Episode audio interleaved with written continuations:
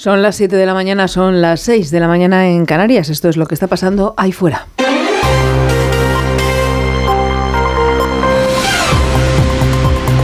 Onda Cero. Noticias fin de semana. Yolanda Viladecans. Muy buenos días, hoy es domingo, por si no se habían dado cuenta. Y curiosamente despedimos a Domingos, la borrasca que nos está afectando este fin de semana y que ha vuelto a dejar fuertes lluvias y fuerte viento. A partir de ahora se suaviza la cosa, pero Mamen Rodríguez Astre, después de Domingos, ¿vendrán más borrascas? Por ahora, Yolanda, lo que sabemos es que tras Domingos llegará una masa de aire polar que traerá un descenso generalizado de las temperaturas, tanto diurnas como nocturnas. Las heladas ganarán terreno en zonas de montaña y se producirán también en puntos del interior. Conforme la borrasca se va alejando hacia el Mar del Norte, sus efectos van a ser menores. Sigue mal el mar, la lluvia y el viento en Galicia y el Cantábrico, con toda la costa en alerta roja. Viento que también soplará fuerte en el este y en Baleares. Hoy hace más frío, lo estamos notando. De hecho, baja también la cota de nieve hasta los 1.400 metros en las montañas del norte. Actualizamos las noticias en los titulares de apertura con José Manuel Gabriel. Las bases del Partido Socialista ratifican con más del 87% de los votos los acuerdos de gobierno con Sumar y otras formaciones. El primer secretario del PSC, Salvador Illa, expresa su confianza en que la negociación entre Junts y el PSOE para la ley de amnistía llegue a buen puerto. Quiero manifestar mi confianza en los equipos negociadores. Eh, quiero también manifestar mi respeto por todas las formaciones políticas que son necesarias para mm, hacer viable, posible, eh, este gobierno progresista que articule esta España real, que no es otra que la España plural y diversa. El presidente del Partido Popular, Núñez Feijóo, dice que el acuerdo de Sánchez con Esquerra es repugnante y una forma de corrupción. El presidente Mañueco anuncia que Castilla y León acudirá a los tribunales para impugnar la amnistía y la condonación a Cataluña de su deuda.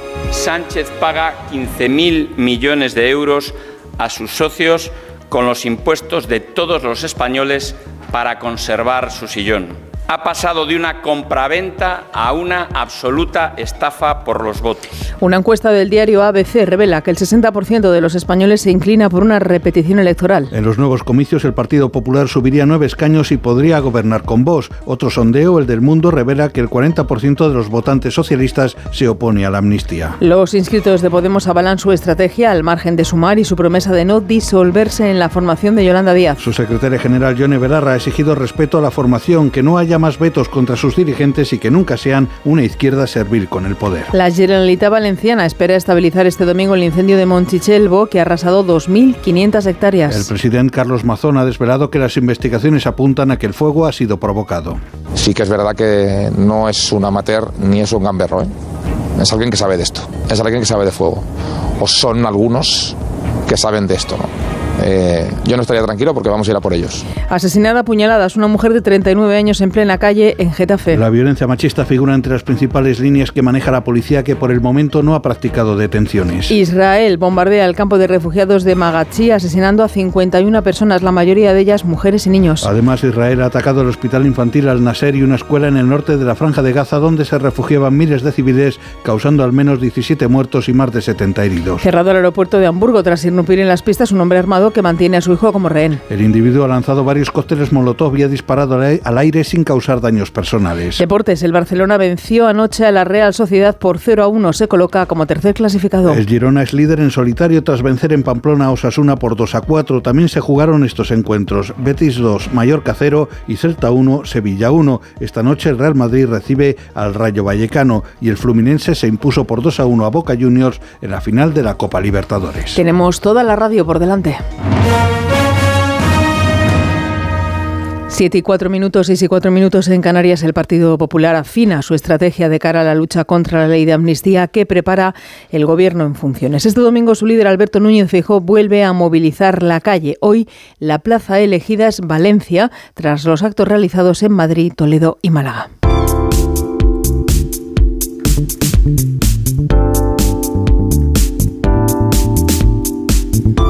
Valencia es sin duda una de las plazas clave para los populares. En ella, el líder del PP hará que calen en la ciudadanía los mensajes que este sábado lanzaba en Vitoria en el Congreso Extraordinario del Partido Popular Vasco, que designaba a Javier de Andrés como su presidente, con el 97% del apoyo de los compromisarios.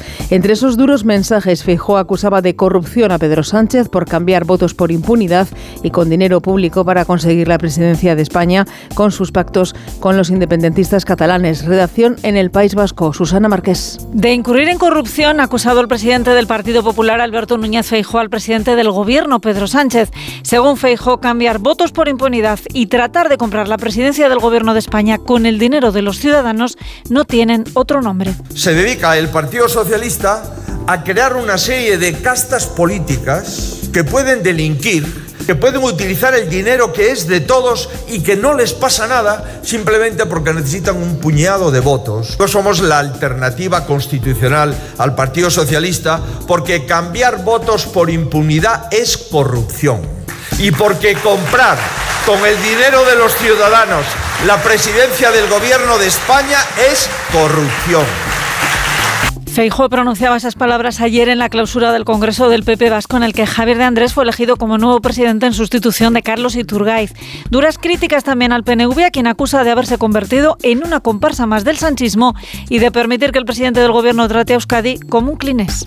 Ha llegado el momento de decir que el PNV se ha equivocado siendo una comparsa más del sanchismo. Y ha llegado el momento de decir que renunciar a ser determinante en la política española por ser una comparsa más del sanchismo ha sido un error que los vascos no le van a perdonar al PNV durante mucho tiempo.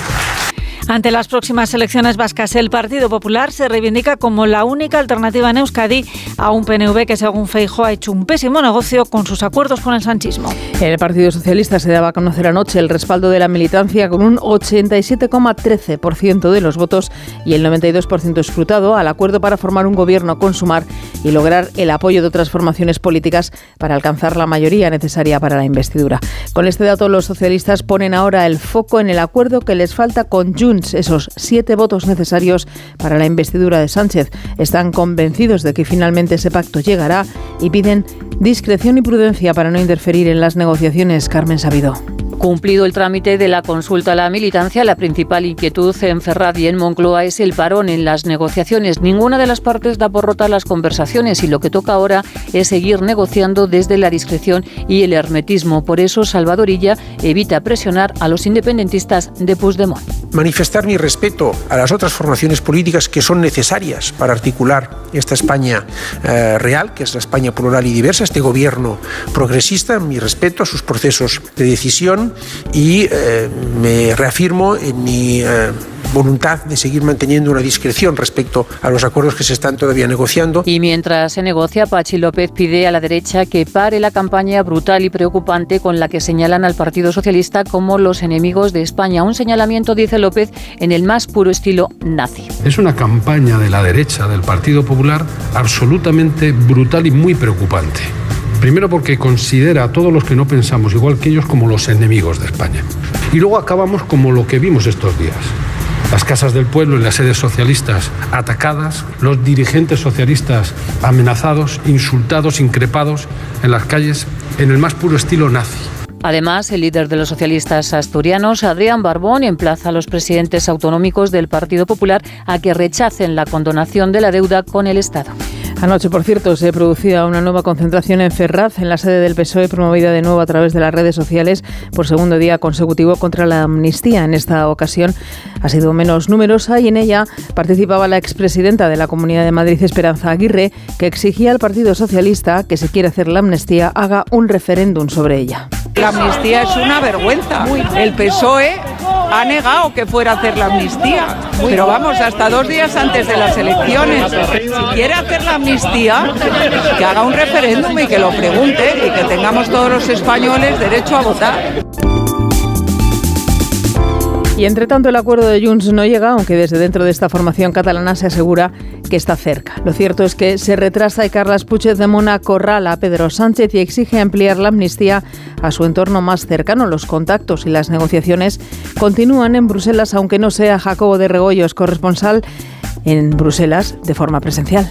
El número 3 del PSOE, el secretario de organización Santos Cerdán, sigue intentando que Puigdemont rebaje sus exigencias con la ley de amnistía, sobre todo con un intercambio de documentos supervisados por los equipos de unos y otros. Ahora nadie pone plazos, los ritmos los marca en cualquier caso Puigdemont. El PSOE tiene prisa, pero en realidad hay tiempo hasta el 27 de noviembre, sabiendo que se puede siempre convocar el pleno para la investidura con tan solo un día de antelación.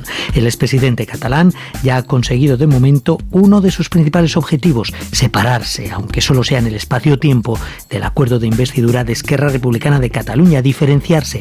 Ahora falta comprobar si de verdad es toda una escenificación o se obtiene algunas diferencias.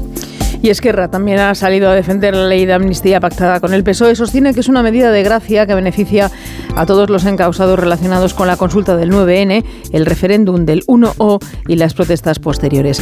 De la decisión de Junts de no firmar por ahora ese acuerdo, aseguran que cada uno es libre para tomar sus propias decisiones. Onda Cero Barcelona, Marcos Díaz. Asquerra no entra en consideraciones sobre la decisión de Junts de dilatar un acuerdo sobre la investidura que parecía inminente. Los republicanos se limitan a defender su pacto con los socialistas, aseguran que mejorará la vida de los catalanes y permitirá avanzar en la resolución del conflicto político. La portavoz de Esquerra, Raquel Sanz, asegura que únicamente han atendido la voluntad de sus electores. Cada uno eh, tiene la libertad de tomar sus decisiones políticas. Esquerra Republicana somos coherentes con lo que hemos hecho en la anterior legislatura, con lo que hemos dicho en campaña, con lo que hacemos después de campaña y al final eh, nosotros respondemos por nuestro electorado, por nuestros votantes. Nos han pedido esto, nuestra militancia mm, nos, da, nos da apoyo, con lo cual nosotros hablamos por nuestras decisiones políticas. Raquel Sanz también indica que la amnistía permitirá negociar de igual a igual con el Estado y remarca que la figura del verificador es esencial para que se cumplan los posibles acuerdos de la mesa de diálogo. Están siendo días intensos de pactos y negociaciones y de fijar posturas, como lo ha hecho el presidente de la Junta de Castilla y León, Alfonso Fernández Mañueco. Ha comunicado que iniciará el procedimiento para la impugnación inmediata de la ley de amnistía mediante recurso de inconstitucionalidad y que hará lo mismo con la medida financiera de condonación de parte de la deuda autonómica de Cataluña. Onda Cero Valladolid, Roberto Mayado. Antes incluso de que se materialicen, el gobierno de Castilla y León mueve ficha ante la amnistía y la condonación de la deuda en Cataluña. Se van a los tribunales para presentar recursos de inconstitucionalidad. Es un atentado, ha afirmado el presidente del Ejecutivo Regional, Alfonso Fernández Mañueco, ante el que no nos vamos a quedar con los brazos cruzados. La amnistía es un ataque a nuestro Estado de Derecho y una aberración política. La amnistía es la sumisión de Sánchez ante los separatistas es una concesión inadmisible y las consecuencias negativas van a ser para todos los españoles. Y aunque no quiere entrar en la subasta y el baile de cifras sobre una posible condonación de deuda a todas las autonomías, sí califica como una estafa la cesión de Pedro Sánchez, que le paga la fiesta a los independentistas y solo para seguir en el poder. Sánchez paga 15.000 millones de euros a sus socios con los impuestos de todos los españoles para conservar su sillón. Ha pasado de una compraventa a una absoluta estafa por los votos. Sánchez está pisoteando el esfuerzo de familias, trabajadores, empresarios de Castilla y León y tras censurar la injusticia de castigar a las autonomías cumplidoras y premiar el despilfarro de otros, reclama la convocatoria urgente del Consejo de Política Fiscal y Financiera. Y también Podemos dar un paso al frente y sus, sus bases respaldan la autonomía de su formación frente a Sumar. Con más del 86% de los apoyos, la militancia ha aprobado la hoja de ruta para esta legislatura, donde además de esta autonomía constatan el peso de Irene Montero y la conformación de alianzas electorales siempre que las candidaturas se elaboren mediante primarias si no existan vetos. Con todos los detalles, Malén Oriol. Ione Belarra ha insistido en la autonomía de su formación política, que dice estar fortalecida gracias al apoyo de la militancia, pidiendo respeto a Podemos. Que Podemos tiene que fortalecerse como organización política autónoma y que solo vamos a participar de acuerdos preelectorales cuando sea útil y sobre todo cuando haya respeto a Podemos, con primarias y sin vetos. Basta de faltarle el respeto a Podemos. También ha pedido al presidente del gobierno que deje de apoyar a Israel comprándoles armas y subraya que Podemos es el motor transformador del gobierno, criticando que el PSOE busca gobernar a su antojo, cometiendo un error político e irresponsable. La formación y su militancia ha apoyado a Irene Montero, defendiendo su trabajo en el Ministerio de Igualdad en esta legislatura. La ministra ha aprovechado su intervención para desvincularse de Sumar. No vamos a marcharnos a pesar del enorme precio político que nos quieren hacer pagar. Lo único que son capaces de hacer es intentar sustituir a Podemos por otro partido que no incomode a los que mandan. En el acto han participado casi 31.000 militantes del partido que en su mayoría han apoyado la hoja de ruta establecida. Siete y cuarto, seis y cuarto en Canarias. Aparcamos la crónica política para desplazarnos hasta Valencia y comprobar cómo evoluciona el incendio de Monchichelvo. Onda Cero. Noticias fin de semana. La última hora de este incendio trae buenas noticias porque está evolucionando bien.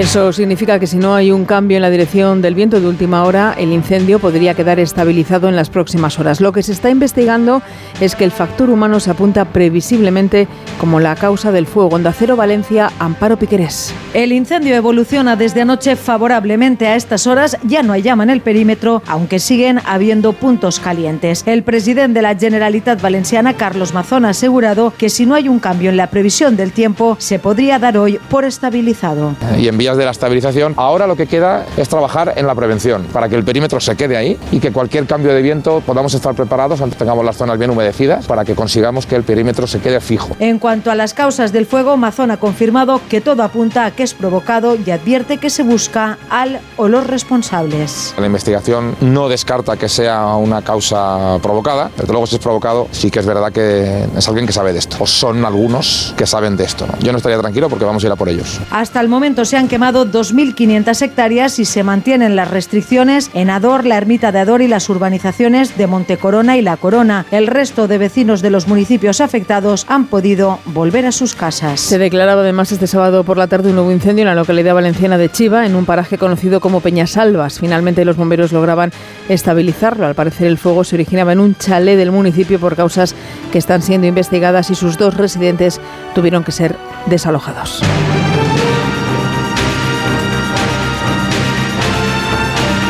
El fuego es un auténtico desafío, como lo es sin duda la inmigración. En las últimas semanas se está viviendo una auténtica crisis migratoria y la isla del Hierro está siendo una de las más afectadas. La cifra escala hasta más de 730 personas que han llegado a la isla en las últimas horas.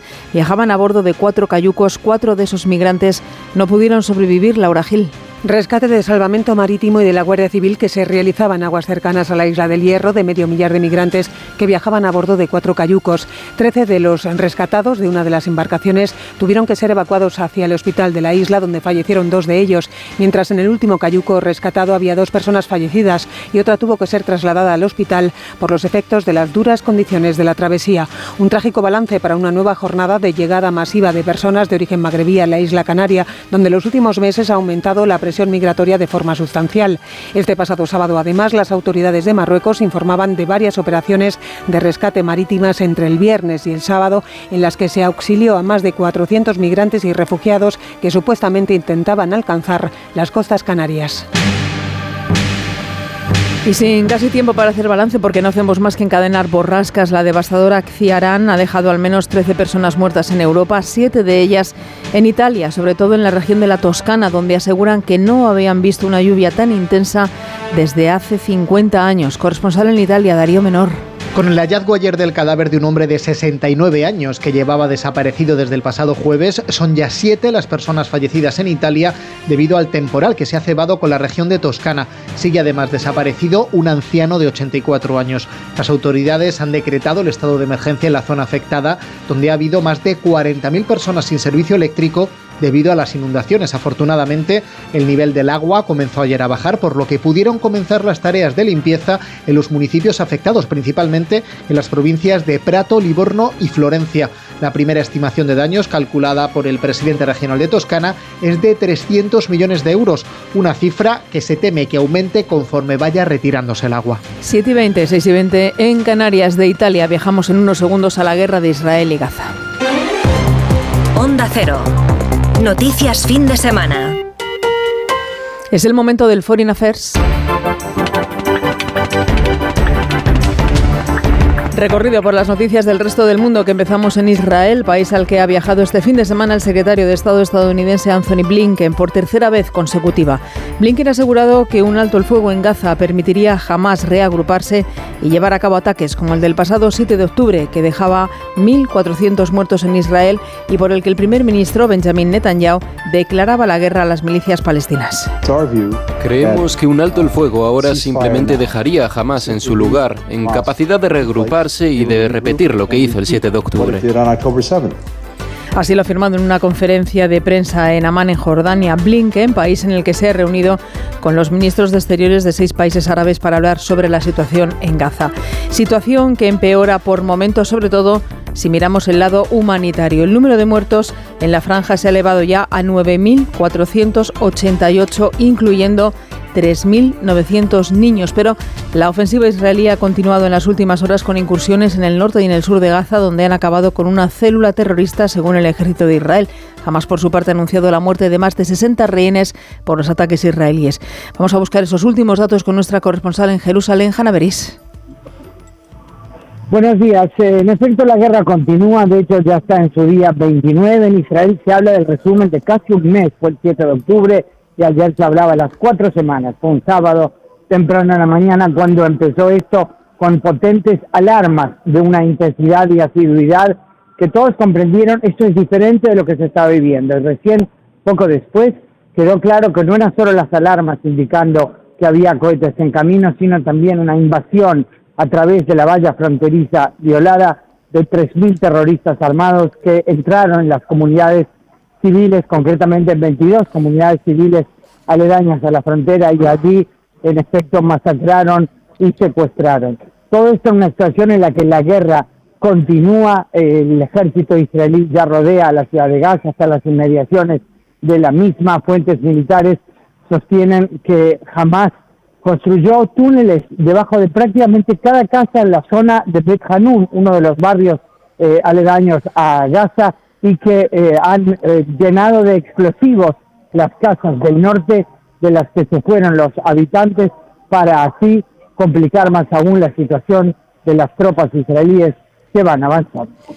Gracias, Hanna Beris, con esa conexión en directo desde Israel para contarnos esa última hora de la guerra. Otra mandataria europea que está de gira, en este caso en Kiev, es la presidenta de la Comisión Europea, Ursula von der Leyen, que se ha declarado impresionada por los excelentes avances de Ucrania en materia de reformas necesarias para cumplir con los requisitos que reclama la Unión con vistas a su futura adhesión. Un horizonte ante que el presidente ucraniano Zelensky confía en que puedan iniciarse pronto las conversaciones formales. Sé que están en el proceso de completar reformas pendientes. Si esto sucede, estoy segura de que Ucrania podrá alcanzar su ambicioso objetivo de pasar a la siguiente etapa del proceso de adhesión. De ese viaje de la comisaria europea a Ucrania nos habla nuestro corresponsal en Moscú, Xavi Colás. La presidenta de la Comisión Europea ha visitado en Kiev al presidente ucraniano Volodymyr Zelensky. Ursula von der Leyen ha reconocido que Ucrania ha hecho muchos progresos en su camino hacia la Unión Europea a pesar de la guerra con Rusia y ha destacado especialmente las reformas judiciales de Kiev. Zelensky ha aprovechado la cita para insistir en que la guerra no está en punto muerto y ha desmentido las presuntas presiones occidentales para que Ucrania negocie con Moscú. Recuerda Zelensky que si cediesen territorios eso sería solo el comienzo, igual que ha ocurrido en el pasado.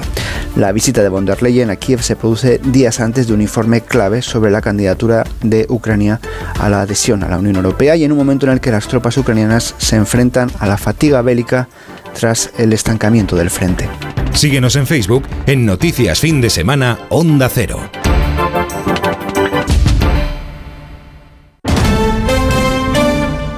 Y ahora que estamos en fin de semana.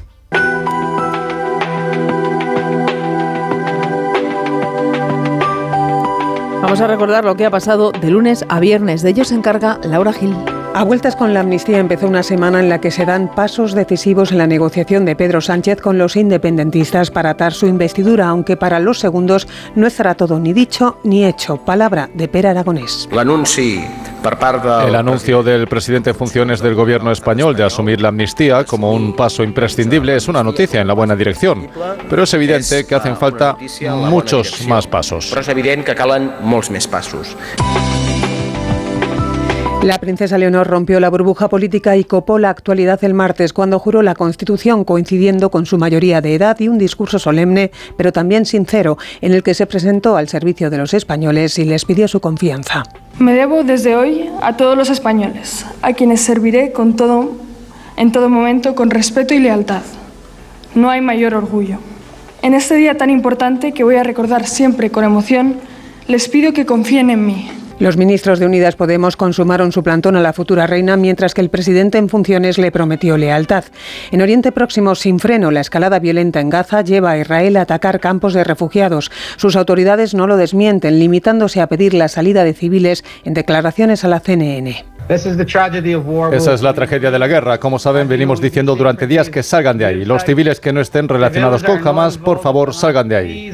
El miércoles 1 de noviembre, día de difuntos, Bolaños y Junqueras salen juntos en la foto de la firma del acuerdo entre PSOE y Esquerra para la investidura. Los socialistas navegando viento en popa rumbo a la investidura, como dice el ministro Bolaños. Seguimos avanzando rumbo a la investidura de Pedro Sánchez y rumbo a una legislatura estable de progresos. El diálogo entre el PSOE y Junts en cambio encalla cuando todo parecía acordado. Entre los militantes socialistas que votan en la consulta abierta a las bases surgen nuevas voces discrepantes. Jesús Manuel Alonso, alcalde socialista de Ágreda y ex senador del PSOE, habla en más de uno. La gente es inteligente, la gente no olvida y la gente va a analizar este acuerdo, que mucha gente lo considera una atrocidad, y a partir de ahí van a eh, poner en una cruz el, el símbolo del Partido Socialista Obrero Español. Califica además de radicalmente injusto el perdón de la deuda catalana que provoca horas después una cascada de reacciones contrarias entre las comunidades que plantean recurrir ante el Tribunal Constitucional. En el Partido Popular, Cuca Gamarra habla de cesión que no de negociación pagada por los españoles. Esto no es una negociación para la gobernabilidad de España,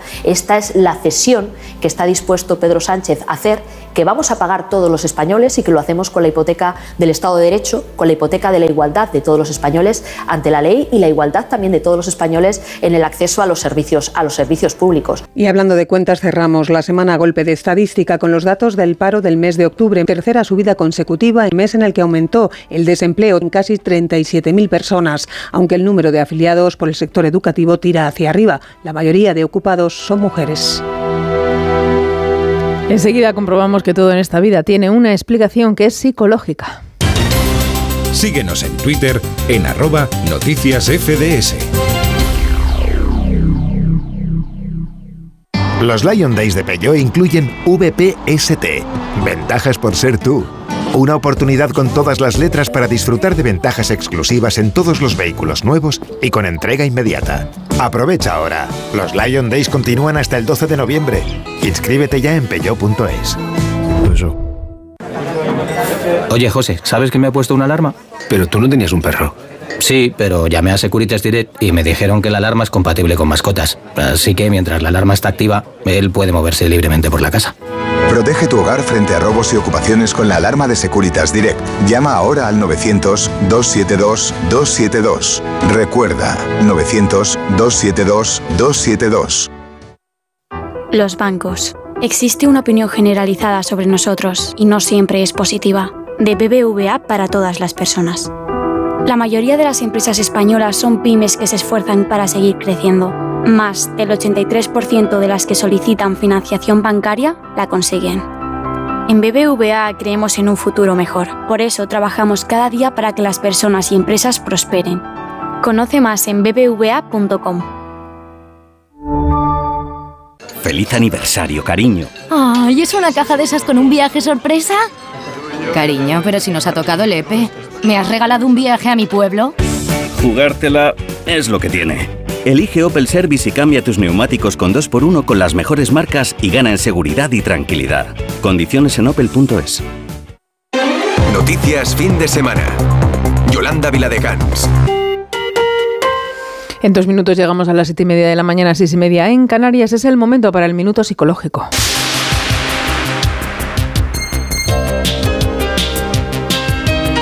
Javier Urra nos habla durante un minuto de las bondades psicológicas que entraña la lectura.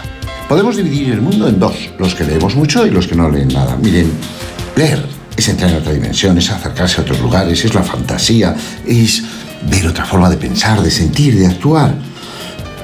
Es un juego mental. Y para algunos una biblioteca, para nosotros, para mí, es un lugar paradisíaco. Tenemos que transmitir a nuestros alumnos, a nuestros hijos, a nuestros nietos la pasión por la lectura. No la convirtamos en una obligación. Se puede leer en la playa, en la cama, en el autobús, en la montaña. Y tantos tiempos de lectura. Ah, por cierto, qué cosa más bonita que leer un cuento a un nieto, a una nieta. No solo leer iconos o frases entrecortadas. Hay que aprender, hay que disfrutar de las lecturas comprensivas y hay que hacerlo adaptándolas a las edades, de aventuras, de viajes, de historia, de biografías. Un consejo, lean mucho y escriban, escriban para valorar y tener capacidad crítica de la lectura.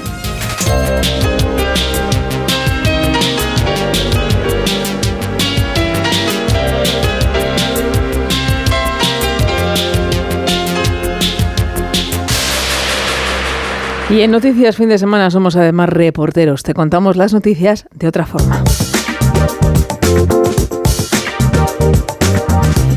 Y hoy nos preguntamos qué pasa con algunos oficios de esos de toda la vida que en los tiempos que corren tienden a desaparecer. La vorágine en la que vivimos no nos deja tiempo para asimilar todo lo que se nos viene encima, aunque Malén Oriol nos lo explica en este reportaje. Cada época trae sus cambios. La nuestra es un conglomerado de ellos. Nuevo orden mundial, cambio climático, crisis demográfica, movimiento woke, populismos, pero sobre todo la revolución tecnológica.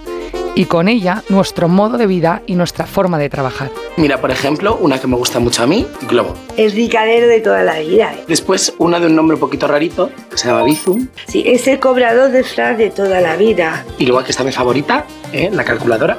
Yo antes siempre llevaba una casa en el bolso y ahora mira. Es que a veces parece que los robots, la inteligencia artificial y la tecnología nos van a sustituir para casi todo. No solo se ven amenazados los empleos de banca, en las fábricas, los cajeros, ahora se cuestiona el futuro de arquitectos, abogados y matemáticos, incluso de los glovers. Dicen que los drones les sustituirán en los próximos años. También que los restaurantes de comida rápida solo tendrán máquinas.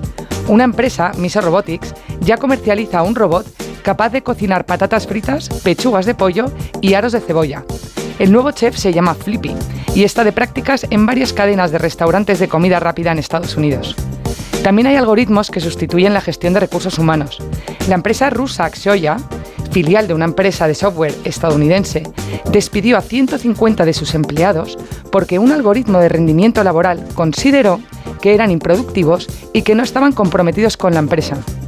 Hemos preguntado a algunos artesanos españoles qué piensan sobre todo esto. En mi opinión, como artesano, cambiar la artesanía por la robótica, ya la palabra lo dice, artesanía, es decir, que parte de hacerlo todo manual. Pues considero que hay ciertos aspectos que sí que podría suplirla, pero hay otros que no, porque se necesita ese buen gusto, ese buen hacer que, que a lo mejor una máquina no es capaz de interpretar. Efectivamente, la tecnología ayuda y mejora, pero hay que aprender a usarla con acierto. Y para eso necesitamos tiempo. Así que vamos a no perderlo. Pues vamos a no perder el tiempo y este fin de semana lo estás escuchando. Estamos eligiendo canciones de soul para despedir nuestros informativos y también para irnos al cine.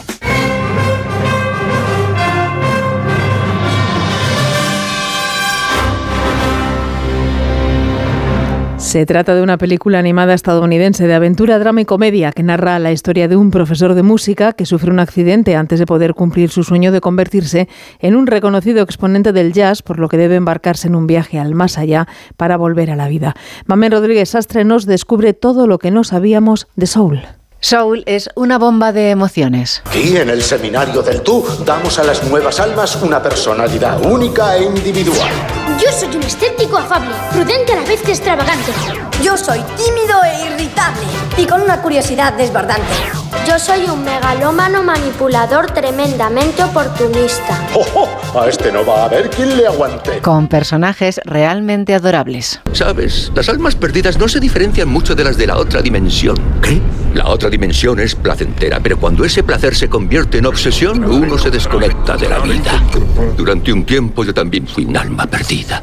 ¿En serio? Por el Tetris.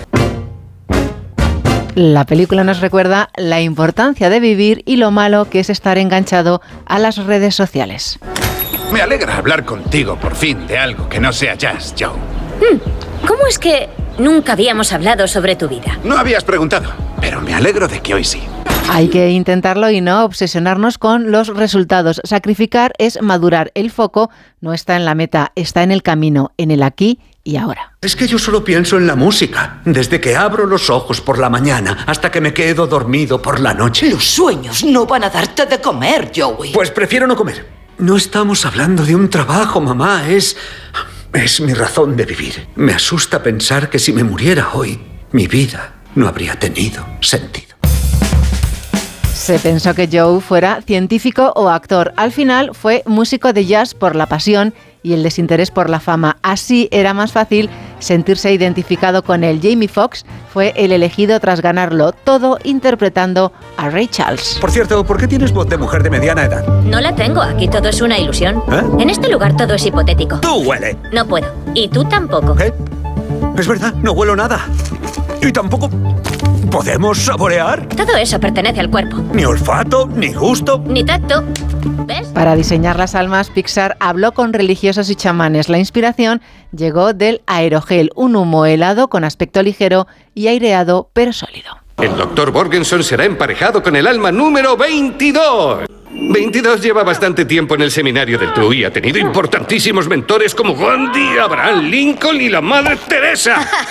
la hice llorar. Ni caso. Te haré desear no haber muerto. Eso lo desea la mayoría, 22. 22 es el número de películas que llevaba Pixar hasta ese momento. Entre sus mentores también estuvieron Michael Jackson, Prince, Martin Luther King o Aretha Franklin. 151.000 almas llegan al más allá cada día. O sea, 105,2 almas por minuto, Jerry. 1,75 por segundo. Y si haces la cuenta son 108.210 millones 121.415, que es la estimación de seres humanos que han existido en la Tierra hasta el momento de la peli. Say it's alright.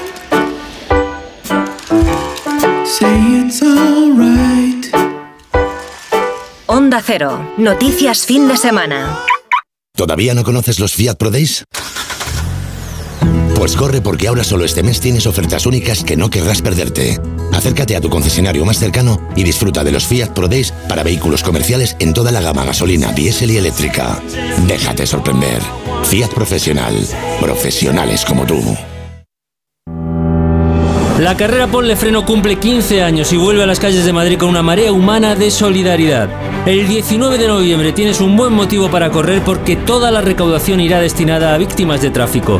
Y si no puedes venir a Madrid, apúntate a la carrera virtual y corre con nosotros junto a la Fundación AXA y con el patrocinio de CGA Red de Talleres.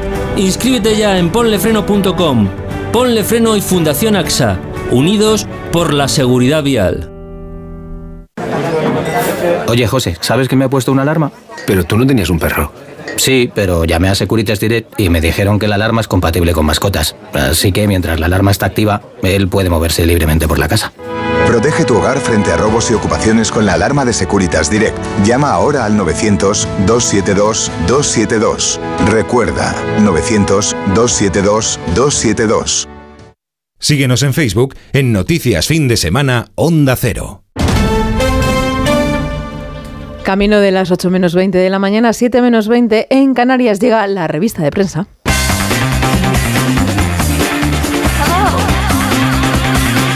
El repaso a todos los periódicos de este domingo 5 de noviembre que vamos a empezar con la ayuda, como siempre, de Mamen Rodríguez Astre. Hola Mamen, buenos días. ¿Qué tal? Buenos días, Yolanda. Cuéntame. Empiezo con el periódico La Razón. La rivalidad entre Junts y Esquerra convierte la negociación en extorsión. Puigdemont hizo saltar todo por los aires al sentirse engañado por sus interlocutores socialistas y Sánchez decidió favorecer a Esquerra para que se quedara con los triunfos de la negociación. Hay más asuntos. Hay una entrevista hoy a Pablo Hernández de Cos, el gobernador del Banco de España. Dice que la incertidumbre sobre el futuro de la economía es elevada y Feijó, que acusa a Sánchez de corrupción por comprar los votos con el dinero de los españoles.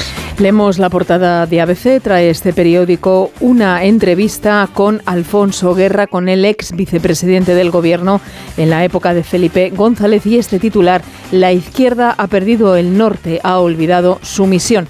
Además, una encuesta de ABC barómetro para este periódico, el 60% de los españoles prefieren una repetición electoral tras el resultado negativo del 23J. El Partido Popular aumentaría sus escaños según este, eh, según este sondeo y volvería a vencer en los comicios y el bloque de derechas rozaría la mayoría absoluta. Además, en ABC, Feijó ataca al gobierno y tacha de corrupción su pacto con Esquerra.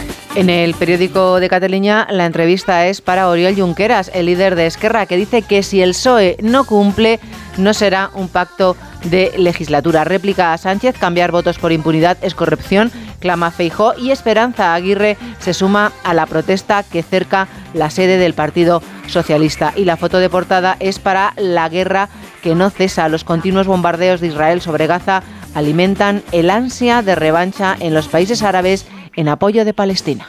Si leemos el país, la foto de portada de este periódico es para la guerra en Israel y en Gaza, clamor por el alto el fuego en Gaza con decenas de miles de personas que salieron ayer a las calles de Londres, París, Berlín, Washington y otras capitales del mundo para pedir el fin de la masacre en Gaza. Dice además este periódico La franja que saldrá de la guerra. Estados Unidos urge a Israel a considerar el futuro de Gaza cuando acaben los combates, los ataques se ceban con los niños. Además, en el país, PSOE y Junts rozan el pacto en medio de una fuerte presión, los negociadores confían en que la investidura de Sánchez se cierre en cuestión de horas o de días, mientras ultiman detalles de la amnistía. Y además, en el país, la Iglesia teme pagos millonarios por los abusos en España. En el periódico El Mundo, Sánchez rompe la igualdad, deja España indefensa, le dará todo. Los presidentes de Andalucía, Madrid y Galicia se plantan ante la amnistía y las concesiones sin fin del candidato del Partido Socialista a Puigdemont y a Esquerra. Dice Juanma Moreno que los andaluces exigen el mismo trato para todo España. Isabel Díaz Ayuso, la presidenta de Madrid, dice que reclama su comunidad que el gobierno cumpla la ley con la Constitución y que no beneficie a los delincuentes. Y Alfonso Rueda Añade que cualquier reforma de la financiación autonómica no se puede pactar entre dos partidos entre bambalinas. Inquietud en el gobierno, la situación es grave, pero Pedro no puede volverse atrás. No calculó bien el enfado de Junts con el pacto de Esquerra ni la personalidad límite de Puigdemont. Y hay una encuesta de Sigma 2 para este periódico que dice que el 40% de los votantes del Partido Socialista está en contra de la amnistía mientras que el 87% de los militantes la respalda. La foto de portada de este domingo de este domingo 5 de noviembre en La Vanguardia es para esa guerra en Israel. En esa foto se pueden ver a gazatíes buscando supervivientes entre las ruinas de un edificio bombardeado ayer por la aviación israelí y la foto trae este titular Israel se enroca y sigue sin dar tregua. El gobierno y la sociedad israelíes rechazan la presión para un alto el fuego en Gaza. Además, política en La Vanguardia Sánchez encarrila el pacto con Junts y acaricia la mayoría. Los negociadores del PSOE y Puigdemont tienen prácticamente cerrado el acuerdo y un reportaje que dice el comercio de la Rambla Cataluña se siente olvidado. También hay hueco en este periódico para el deporte. El Girona no cede. Agónico triunfo del Barça ante la Real Sociedad por 0 a 1. Mamen, ¿tienes por ahí algo? En dos minutitos, esas cosas que tú encuentras siempre que me cuentas. Pues te voy a contar cómo pasó sus tres últimos años, sus noches, Berlusconi. A ver. ¿Sabes a qué se dedicaba? Pues no tengo ni idea. A comprar cuadros en teletienda. Ah, muy bien. Participaba en las ¿Ah, subastas por la noche. ¿En la tele? Sí, en la tele. La primera vez que llamó dijo, hola, buenas noches, yo quiero ese cuadro, me lo voy a quedar. Y entonces le dijo la persona que estaba haciendo las subastas en la tele, buenas noches, ¿es usted cliente nuevo? ¿Cómo se llama? Y dice, soy Silvio Berlusconi. Y dijo, vaya, un gracioso. Y le colgó. Ah, Silvio Berlusconi que era una broma, claro. volvió a llamar y le volvió a colgar. Dijo, es que hay mucho gracioso. Hay gente que hasta que dice que es Napoleón Bonaparte. Por tercera vez, Berlusconi volvió a llamar y le dije, mira, no me cuelgue, le voy a dar un teléfono, usted llama y ya verá cómo soy ¿Y yo. comprueba que soy yo? Bueno, pues 25.000 cuadros. Madre en programas de subastas televisivas invirtiendo más de 20 millones de euros. Madre mía. Pues los herederos del Cavalieri no saben qué hacer ahora con la colección y todo esto, Yolanda, no vale absolutamente nada. Aquello no valía un pimiento, se lo advertí mil veces, cuenta un amigo. Así que los cuadros estarán por ahí olvidados en algún rincón. 20 Qué millones pena. de cuadros, 25.000, que no valen nada. Bueno, Madre pues mía. Bueno, a mamen. eso dedicó sus noches. Muchas gracias, Ver. Mamen siempre encuentra cosas curiosas que contarnos. Hasta aquí la revista de prensa. 8 menos cuarto, 7 menos cuarto. En Canarias, ¿hay algún aislado en la sala?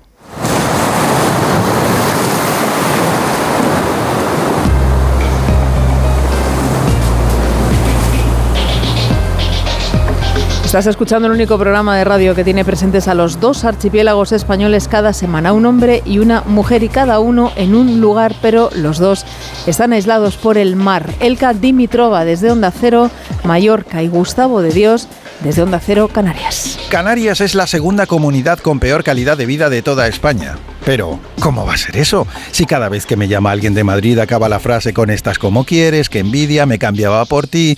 Es verdad que Canarias es el mejor sitio para vivir solo si eres funcionario del Estado o llevas más de 15 años como funcionario también en la comunidad autónoma, un cabildo o un ayuntamiento. Entonces es una maravilla. Probablemente te hayas comprado una casa con tu sueldo acorde con el IPC y con todos los atrasos pagados en tiempo y forma. Eres trabajador público y eres bien, salvo si eres personal sanitario o docente. Entonces date por esclavizado y ponte a recoger algodón en los campos. No hay problema que la población local de Canarias no pueda atajar. Alimentos caros, vivienda cara, educación penosa, sanidad ineficiente, pero una previsión de llegada de turistas de récord porque, oye, no podemos vivir sin ellos. A ver por dónde empiezo. ¿Por el acuerdo entre PSOE y ERC para condonarle la deuda a Cataluña, entre otras cosas? Más que nada porque Baleares puede ser una de esas comunidades aisladas que se beneficie de rebote si tenemos la suerte de que el gobierno nos perdone el 20% del FLA, es decir, del dinero prestado. En total, Baleares tiene una deuda de casi 9.000 millones de euros sin trato a favor alguno y esto que la presidenta del Congreso, la mallorquina Francina Armengol, aliada de Pedro Sánchez, fue antes presidenta del gobierno pero sigue siendo socialista, no de ERC ni de Junts. ¿O quieren que les hable del acuerdo alcanzado el viernes entre PP y Vox para que el nuevo gobierno balear de Marga Proens cumpla con sus compromisos adquiridos sobre la libre elección de la lengua en la enseñanza? Muy lejos de las ambiciones de Vox, el calendario previsto a partir del 2024, solo en el caso de las asignaturas troncales, ya ha roto el consenso educativo según la propia comunidad. O mejor menciono el arranque de la World Travel Market de Londres, la feria turística a partir de este lunes, donde Baleares se promocionará como destino cultural y deportivo para seguir intentándolo, como lo oyen.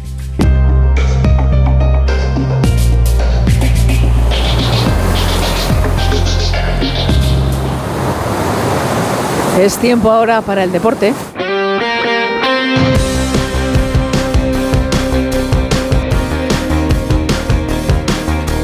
Noticias del deporte con Alberto Fernández. Hola Alberto.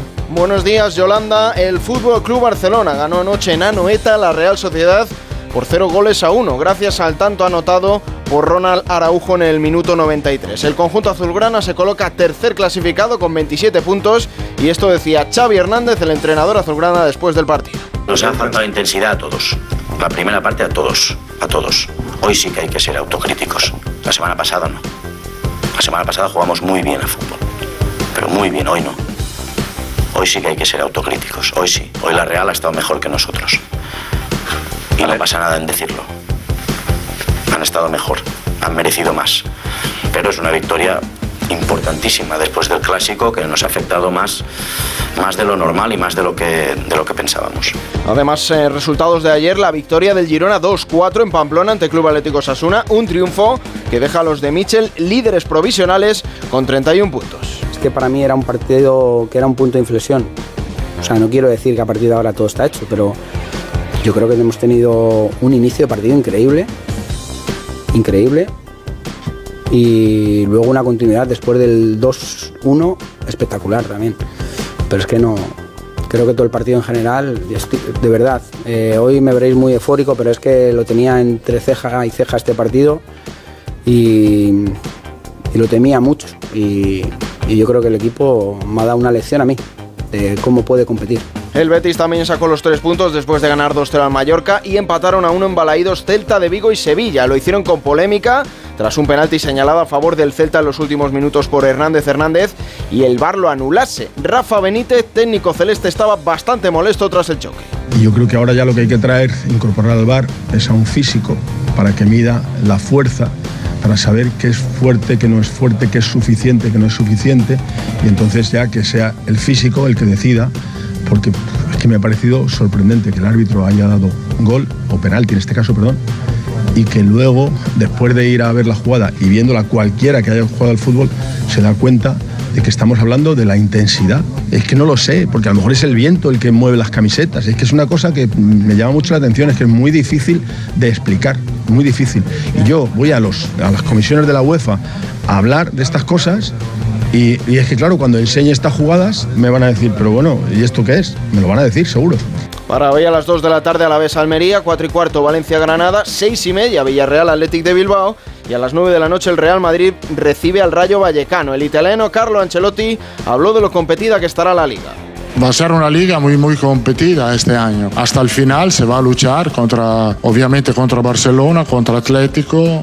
A ver qué pasa con Girona, que lo está haciendo muy bien de momento. Creo que va a ser este año una liga muy muy competida comparándolo con los, los años pasados. Estos equipos, incluido Real Madrid, van a luchar hasta el final para esta competición. En segunda división, ayer en la jornada número 14, victoria del Sporting de Gijón 0-3 al Villarreal B, empate a 2 entre Levante y Mirandés y victoria 2-0 del Real Valladolid sobre el Club Deportivo Tenerife. Además empataron a 1 Albacete y Elche para hoy a las 2 de la tarde, Racing de Ferrol Andorra, a las 4 y cuarto Morevieta Huesca, doble turno a las 6 y media con el Alcorcón Racing y el Cartagena Leganés para las 9 de la noche quedará el Eldense Burgos. En fútbol internacional, anoche Fluminense se proclamó campeón de América al ganar la final de la Copa Libertadores por 2 a 1 a Boca Juniors. Es la primera Copa Libertadores en la historia del club brasileño. Además, Marcelo se convierte en el décimo tercer futbolista en lograr en su carrera ser campeón de la Libertadores y de la Champions League. En Fórmula 1, Gran Premio de Brasil en Interlagos, ayer victoria en la carrera al sprint de Max Verstappen con Lando Norris y Checo Pérez completando el podio. Carlos Sainz fue octavo y Fernando Alonso un décimo. La carrera hoy desde las 6 de la tarde con Alonso saliendo desde la cuarta posición y Sainz desde la octava. Y un último apunte en tenis, Masters 1000 de París, Novak Djokovic y Grigor Dimitrov se medirán hoy en la final después de vencer ayer a Andy Rublev y Stefanos Sisipas respectivamente.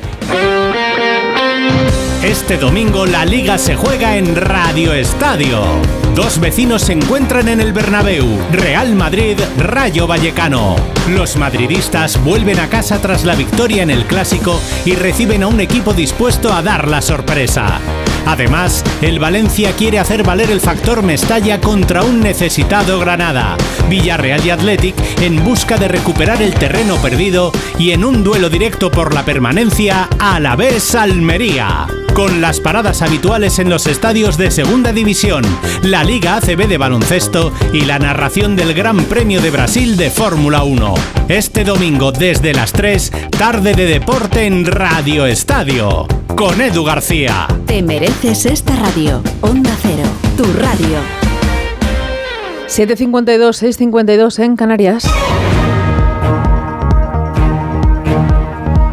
Vamos a actualizar las noticias en los titulares de cierre con José Manuel Gabriel y Mamen Rodríguez Astre. Las bases del PSOE ratifican con más del 87% de los votos los acuerdos de gobierno con Sumar y otras formaciones. La dirección del partido expresa su confianza en que la negociación con Junts para la ley de amnistía llegue a buen puerto. El presidente del Partido Popular, Núñez Feijóo, dice que el acuerdo de Sánchez con Esquerra es repugnante y una forma de corrupción. Castilla y León acudirá a los tribunales para impugnar la amnistía y la condonación a Cataluña de su deuda. Una encuesta del diario ABC revela que el 60% de los españoles se inclina por una repetición electoral. En los nuevos comicios el Partido Popular subiría nueve escaños y podría gobernar con Vox. Los inscritos de Podemos avalan su estrategia al margen de sumar y su promesa de no disolverse en la formación de Yolanda Díaz. Ione Belarra exige respeto a la formación, que no haya más vetos contra sus dirigentes y que nunca sean una izquierda servil con el poder. La Generalitat Valenciana espera estabilizar este domingo el incendio de Montichervo que ha arrasado 2.500 hectáreas. Las investigaciones apuntan a que el fuego ha sido provocado por pirómanos expertos. Asesinada a puñaladas una mujer de 39 años en plena calle en Getafe. La violencia machista figura entre las principales líneas que maneja la policía. Israel bombardea el campo de refugiados de Magazi asesinando a 51 personas, la mayoría de ellas mujeres y niños. Además, Israel ha atacado el hospital infantil Al-Nassar y una escuela de la ONU causando 19, 17 muertos y más de 70 heridos. Cerrado el aeropuerto de Hamburgo tras irrumpir en las pistas un hombre armado que mantiene a su hijo como rehén. El individuo ha lanzado varios cócteles Molotov y ha disparado al aire sin causar daños personales. Deportes, el Barcelona venció anoche a la Real Sociedad por 0 a 1 y se coloca como tercer clasificado. El Girona es líder en solitario tras vencer en Pamplona a Osasuna por 2 a 4. También se jugaron estos encuentros: Betis 2, Mallorca 0, Celta 1,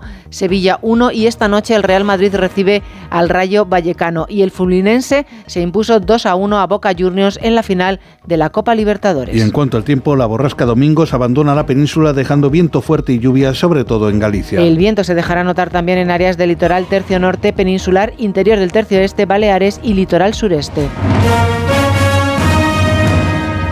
Y esto es...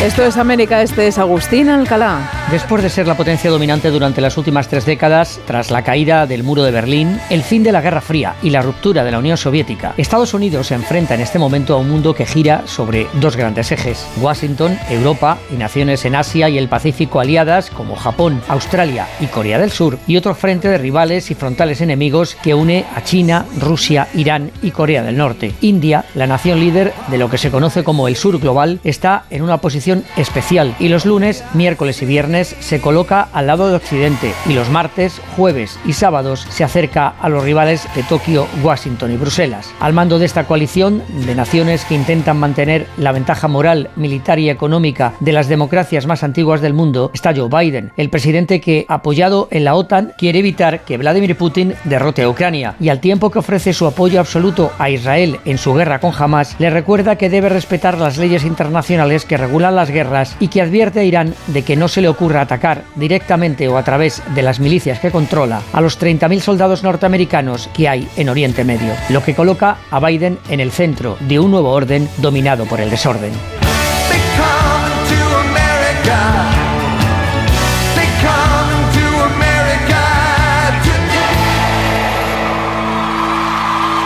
Tú también escuchas este programa de noticias que produce Mamen Rodríguez Astre y que realiza Miguel Jurado aquí en Onda Cero.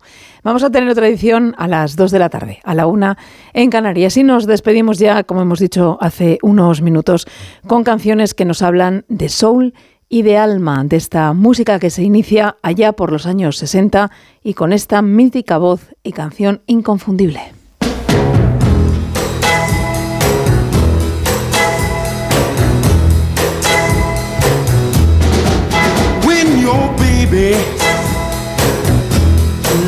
Leaves you all alone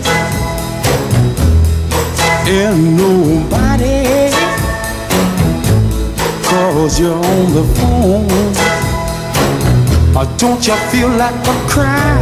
Estamos escuchando a uno de los pioneros del soul, Solomon Borg, y esta mítica canción Cry to Me, Llórame, que explora el tema de la soledad y que lanza un mensaje de empatía y la necesidad de apoyo emocional durante tiempos difíciles que bien podríamos aplicarnos ahora.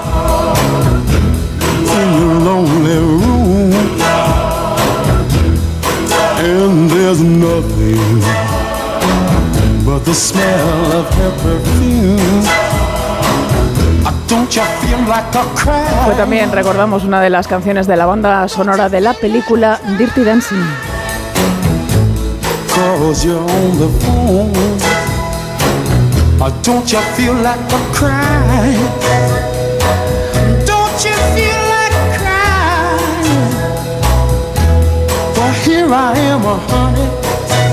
Come on,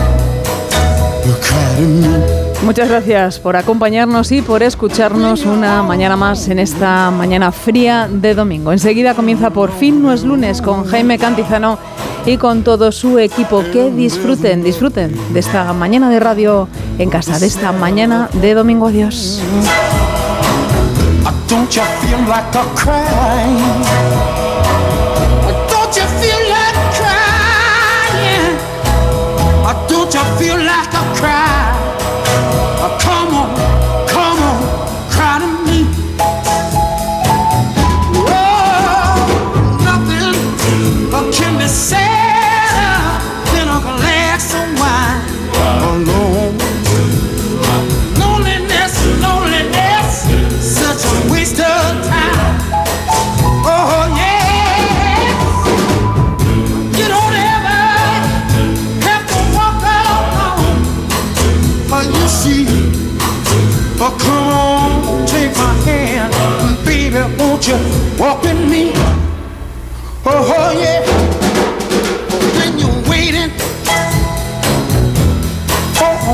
has to come in the night, but there's no one. Don't you feel like a cry?